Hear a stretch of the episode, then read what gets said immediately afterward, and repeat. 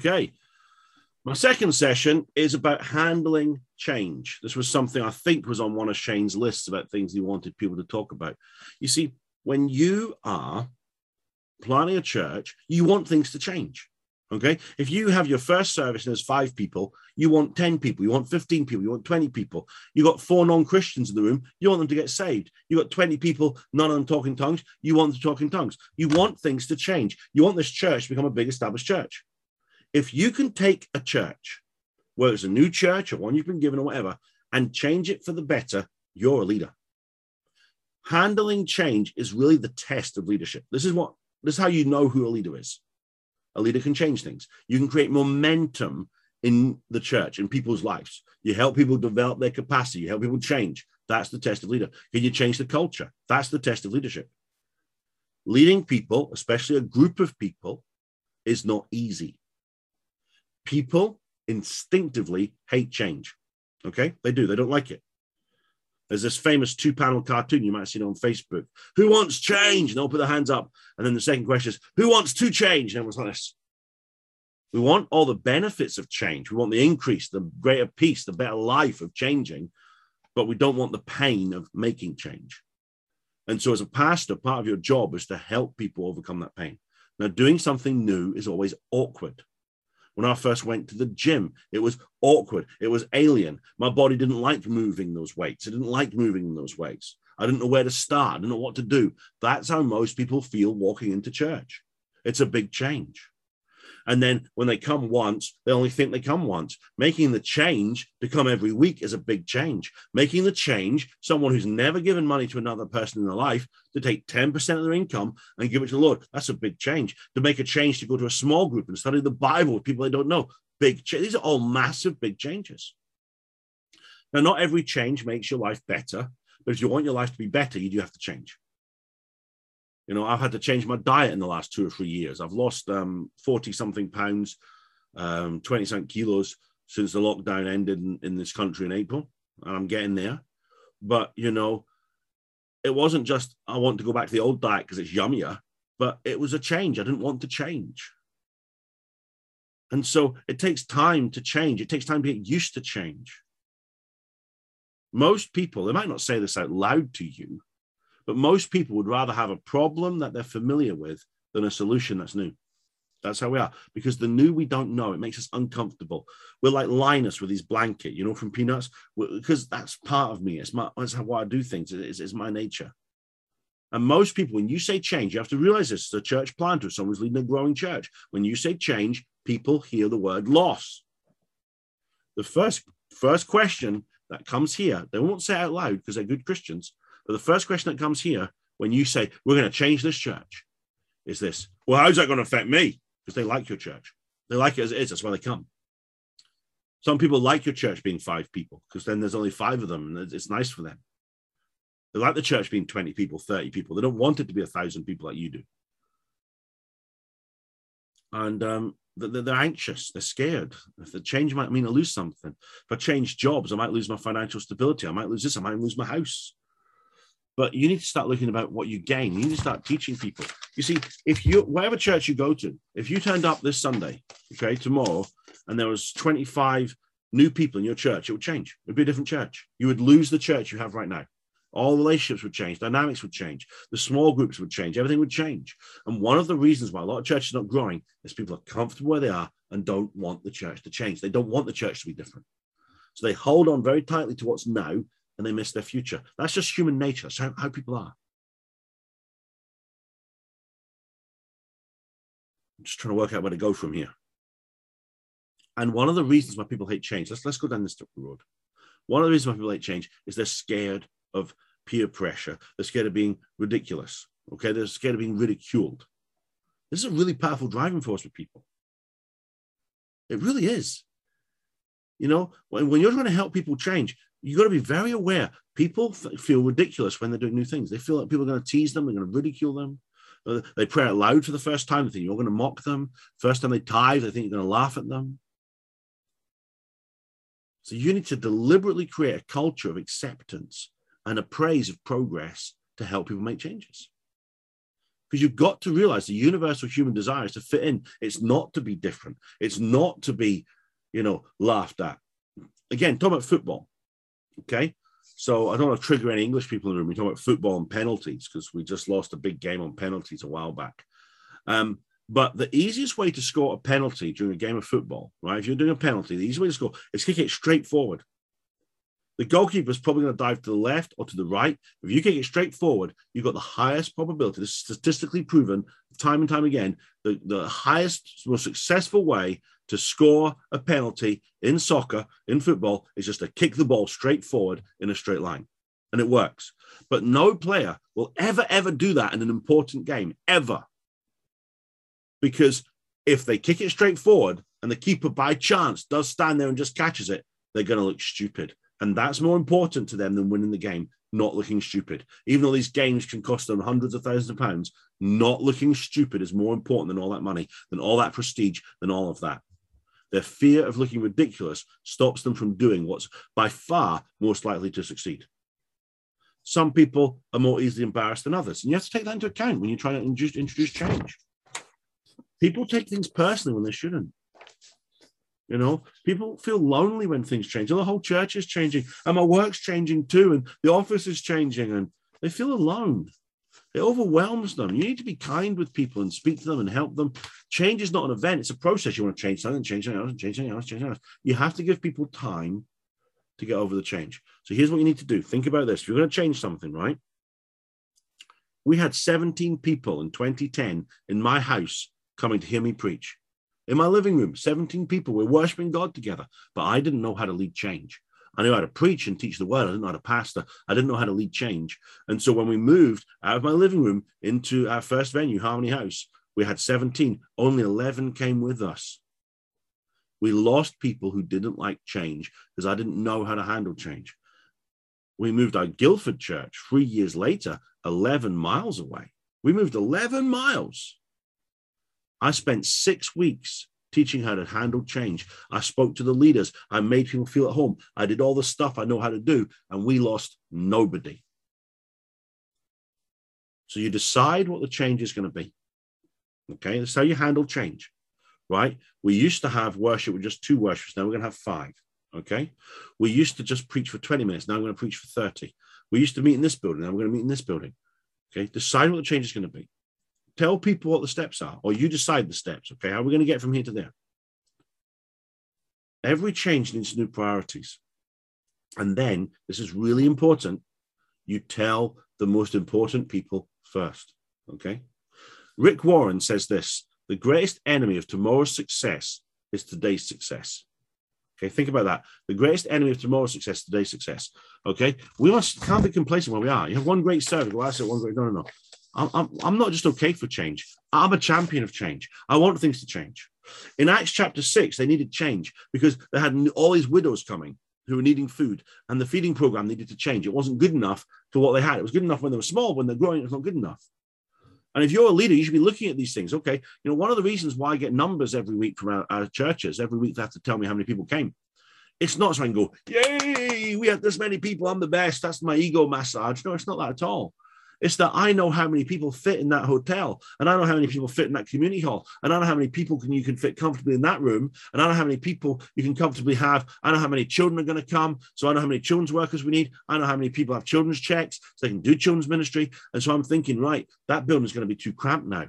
Okay, I need to start looking for another building. I need to make changes. So my metrics are really to help me do change. How we get involved with change. If you've done something for a year and it hasn't changed, be very careful. If you've done it for two years, be very suspicious. But if you've done it for three years, you haven't changed anything, make a change. So develop a culture of change. And then what are the steps? And, and don't just change cosmetic things, change real things. You know, we could change what door we go into the church in. It's got two doors in the cinema. So we're going to come in this door, not go in that door. That's just a cosmetic change. We could change the color of our PowerPoint presentations.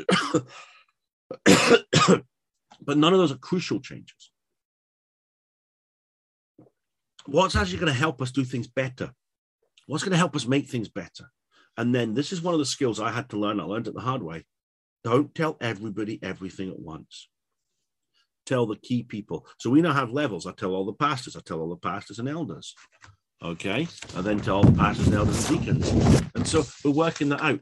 Who are the key people in any change? Number one, who do I need to support me? And number two, who's going to fly the plane?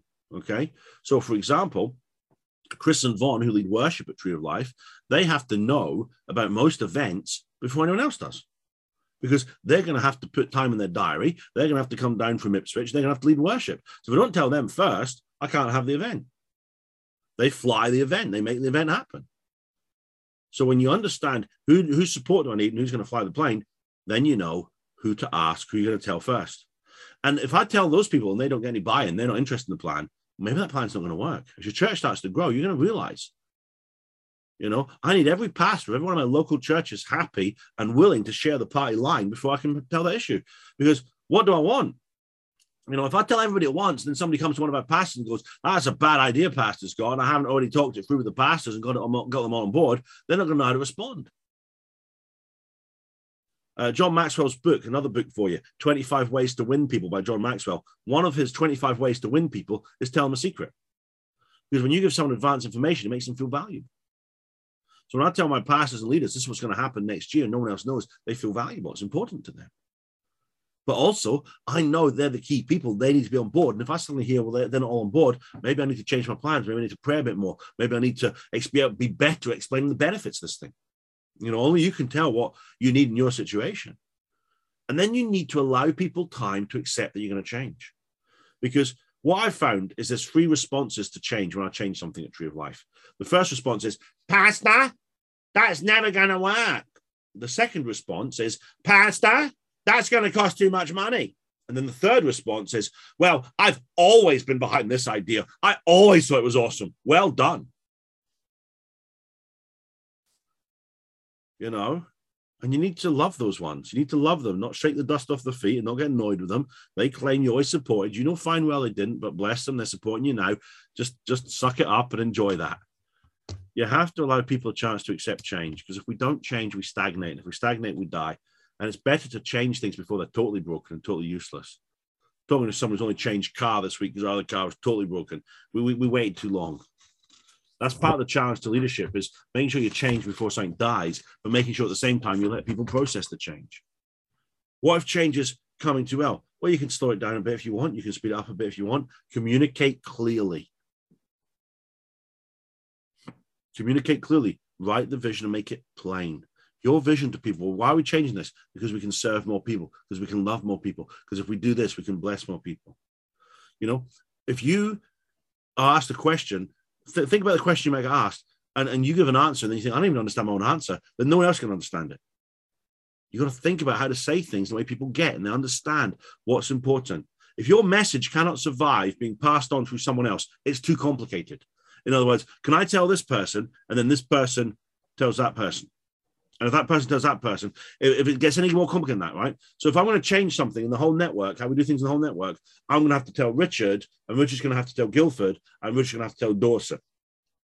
So if I can't tell Richard so simply that he can remember it, process it, and get it to Guildford and Dorset, I'm not making any aspiration on Richard. He's wonderful. But if he can't then take that and process it and pass it on, my message is too complicated. I've got to break it down. You know? And so, how effective is your change? it's this is how effective it is a formula, right? It's the wonderfulness of the change multiplied by how well it's accepted. If it's not accepted, it doesn't matter how amazing the change is, it's rubbish because no one accepts it. No one's going to do it. So when people start getting excited about the change, then you head into action. Now, in your church, okay, according to the Pareto principle, everyone understands the Pareto principle, the 80 20 rule. In your church, 20% of people are against everything. Doesn't matter what you say, they're against it. You could say, right, we're going to change the church, we're going to give away free ice cream after church every Sunday. We're going to give away free ice cream, the best ice cream in all of the country. Uh, gluten free. And no, no, no, no, where's the money going from the free ice cream? And I want sprinkles, I don't do sprinkles. And well, what about uh, frozen yogurt? Do we get frozen yogurt? And they're just against everything, right? Well, no matter what the change is, 20% of your people in your church are going to be against that change just because. You can't wait for everyone to be on board. But if you've got enough people on board, your influencers on board, then start changing. You see, people think, again, if you start a church, well, I'll just outline my vision and everyone will be united. Vision doesn't unite people, vision divides people. You create a cat when you cast a vision. Well, I want that vision, and I don't. You've divided the people. Casting vision actually lets you know who's really with you. Find the people who are moving, get helping them, get with them, and other people. You know, they might take a bit of time, whatever. And there's going to be problems. So get ready for problems.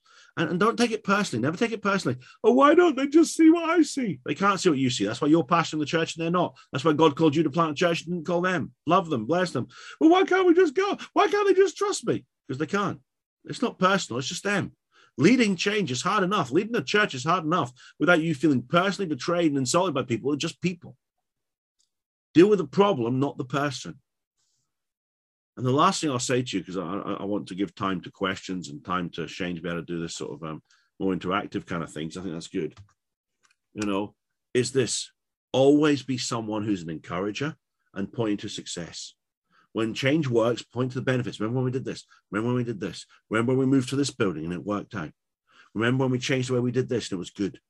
Remind people all the time. People are anxious, they're scared, they're nervous, especially in the last year. So we need to be the encouragers. Yeah, we're going to change the way we do things. Yeah, look, right? When our church was 30 people, you could come and talk to me before the service, okay, about stuff that's going on. But now our church is 150 people. There's a lot more people. Come and talk to me after the service. Let, let me just have a bit of time to preach and to make sure everything's fine with everyone else. There's a few, lot more moving parts. Just to come talk. That's a change. That's going to upset somebody. I pastors now totally inaccessible. No, I'm not totally inaccessible. I'm totally inaccessible for an hour before the service on a Sunday. Well, that's just oh, whatever it is. You say, well, actually, don't you think the sermons have got better recently? Well, yeah, actually, you're preaching, yeah, because I'm focusing on that, and the sermon's helping you, and it's helping the person next to you. That person got healed. That person point to the success. You know, again, football. Someone kicks the ball, and then they score a goal. What do they do? Immediately point to the person who passed to them. You're the success. You passed it. You know, as you're the leader, you're the one who's going to score the goals. People are going to go, you're, you're amazing. Point to the people who passed to you, exalt them, honor them, bless them, and you'll see your people accept change a lot more. It will work, honestly, you know, and that's really, really important. Let me give you one last point, and that's when you are changing stuff,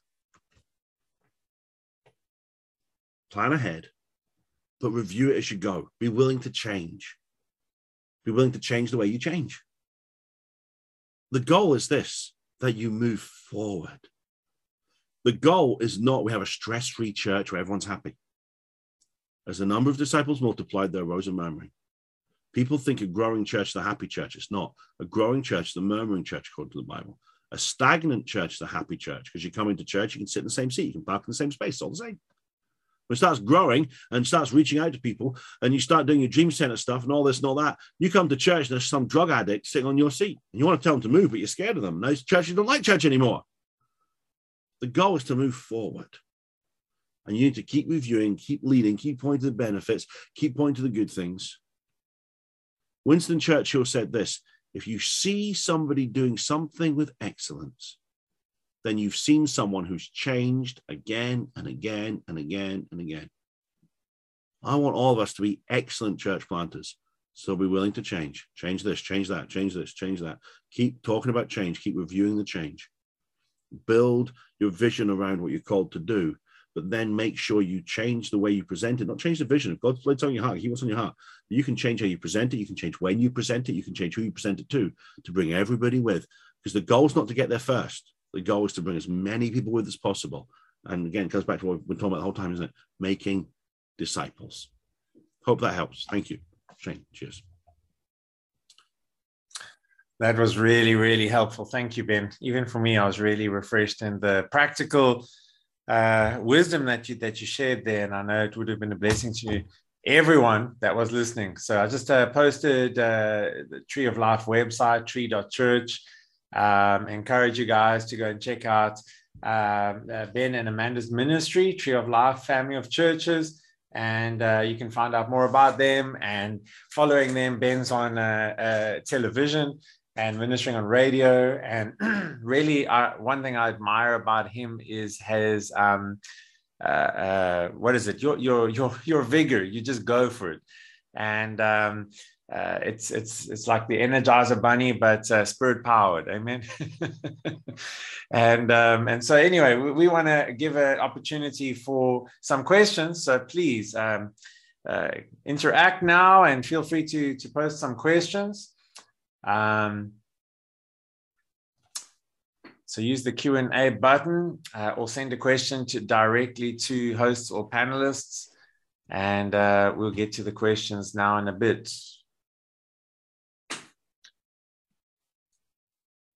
Amen, Amanda. Ben never gives up. I agree. I, when I, I've, I've, I've started doing a lot of driving this year, every time I drive, I'm thinking of Ben, to be honest.